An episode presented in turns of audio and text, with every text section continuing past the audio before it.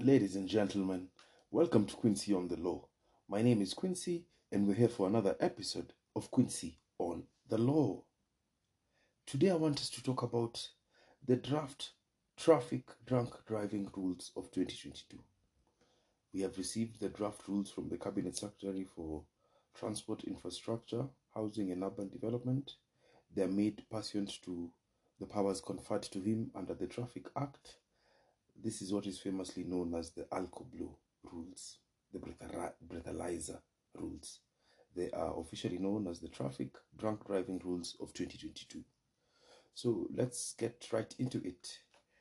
You will notice that the rules describe an alcohol test to be a test for the purpose of obtaining an indication of the proportion of alcohol in a person in a person's blood either by means of a breath test urine test, or blood test.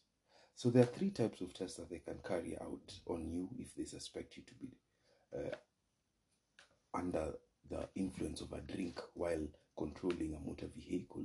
That is, they can test your breath, they can test your urine, and they can test your blood.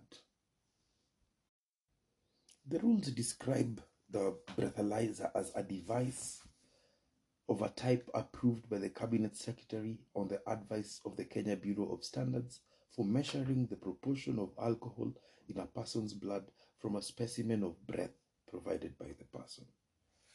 Uh, drunk driving is described as driving under the influence and refers to the act of driving or the act of operating or taking control of a motor vehicle after having consumed alcohol to a degree beyond the prescribed limits.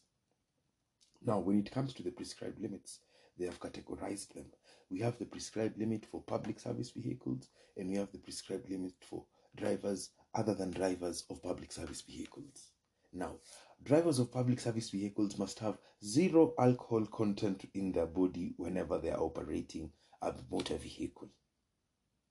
Drivers of private uh, private uh, drivers, uh, these are drivers other than drivers of public service vehicles, commercial vehicles or school transport service vehicles are allowed a small discretion.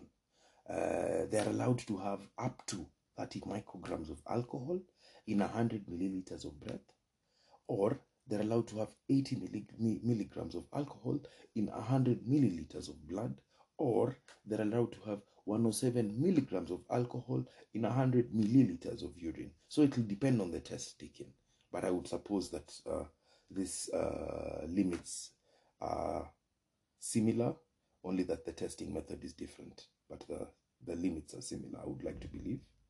Now, Rule 3, sub, sub Rule 1 states that no person shall drive, attempt to drive, or be in charge of a motor vehicle on a road or other public place if the person has consumed alcohol in such quantity that the blood alcohol concentration in his body is beyond the prescribed limit. A person who contravenes that rule commits an offense. And the penalty for committing such an offense is that if the driver is a driver of a public service vehicle, a commercial service vehicle, or a school transport service vehicle, then he will be, his license may be suspended for six months. And this test is in addition to the penalties that have been prescribed under the Traffic Act, Section 44.1 and 45. Now, any driver of a vehicle other than a public service vehicle, commercial service vehicle, or school transport service vehicle who is convicted more than once in a year of an offense under Section 44 of the Act shall have their driver's license suspended for six months. Remember, the penalties that were provided for in the Traffic Act included a fine of, was it 100,000 shillings? Yes, Section 44 of the Traffic Act says that any person who has who when driving or attempting to drive or when in charge of a motor vehicle on a road or other than a public place is under the influence of a drink or a drug to such an extent as to be incapable of having proper control of the vehicle, this person shall be guilty of an offence and is liable to a fine not exceeding a hundred thousand shillings or to imprisonment to a term not exceeding two years or to both. So the rules provide for additional penalties which is the suspension of a driver's license. Now, where a police officer in uniform suspects that a person driving or attempting to drive a vehicle on a road or other or other public place has committed a traffic offense whilst the vehicle was in motion or is suspected of having consumed alcohol, the police officer may require the person to provide a specimen for an alcohol test. Now, if an accident occurs owing to the presence of a motor vehicle on a road or other public place, a police officer may require the person whom he has reasonable cause to believe was driving the vehicle to provide a specimen for an alcohol test. This alcohol test, if the results indicate that the driver of the vehicle has exceeded the prescribed limits, shall be evidence for purposes of uh, prosecuting the offense of driving under the influence. So may you may wonder, uh, you refuse to provide a specimen. What will they do to you? Uh, you have bodily integrity. You have the right to privacy. Uh, Rule 6 provides that the refusal to provide a specimen, when required to do so by a police officer in uniform, shall be an offense. And a person shall be deemed to be over the prescribed limit and subject to the penalty contained in Section 44.1. Okay, that's interesting. So if you refuse to give your specimen, that's an offense in itself. And furthermore, you'll be presumed to already have drunk beyond the prescribed limits and you're subject to the penalty. Okay, quite quite contentious. So these rules are passed, uh, not yet passed. They've been drafted by the Cabinet Secretary for Transport, Infrastructure, Housing and Urban Development, uh, CS James Macharia. They have been sent for comments and public participation. And uh, perhaps we can give comments on the refusal to provide a specimen. How do they immediately presume that you've committed the offense if you don't provide the specimen?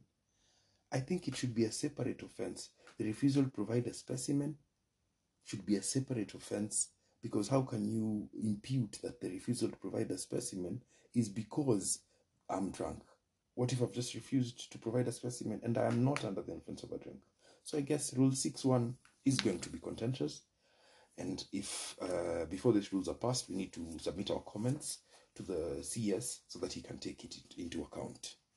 So, ladies and gentlemen, and to all the drunk drivers out there and the potential drunk drivers out there, these rules are going to be passed and you need to be aware. Ladies and gentlemen, this is Quincy and this is Quincy on the Law. Please subscribe for more law tips, law bites, and marginal legal advice. Why marginal, you might ask? Because for comprehensive legal advice, you need to visit a lawyer's office and pay some fees. So that's it for today. Ladies and gentlemen, this is Quincy, and this is Quincy on the Law. Please subscribe for more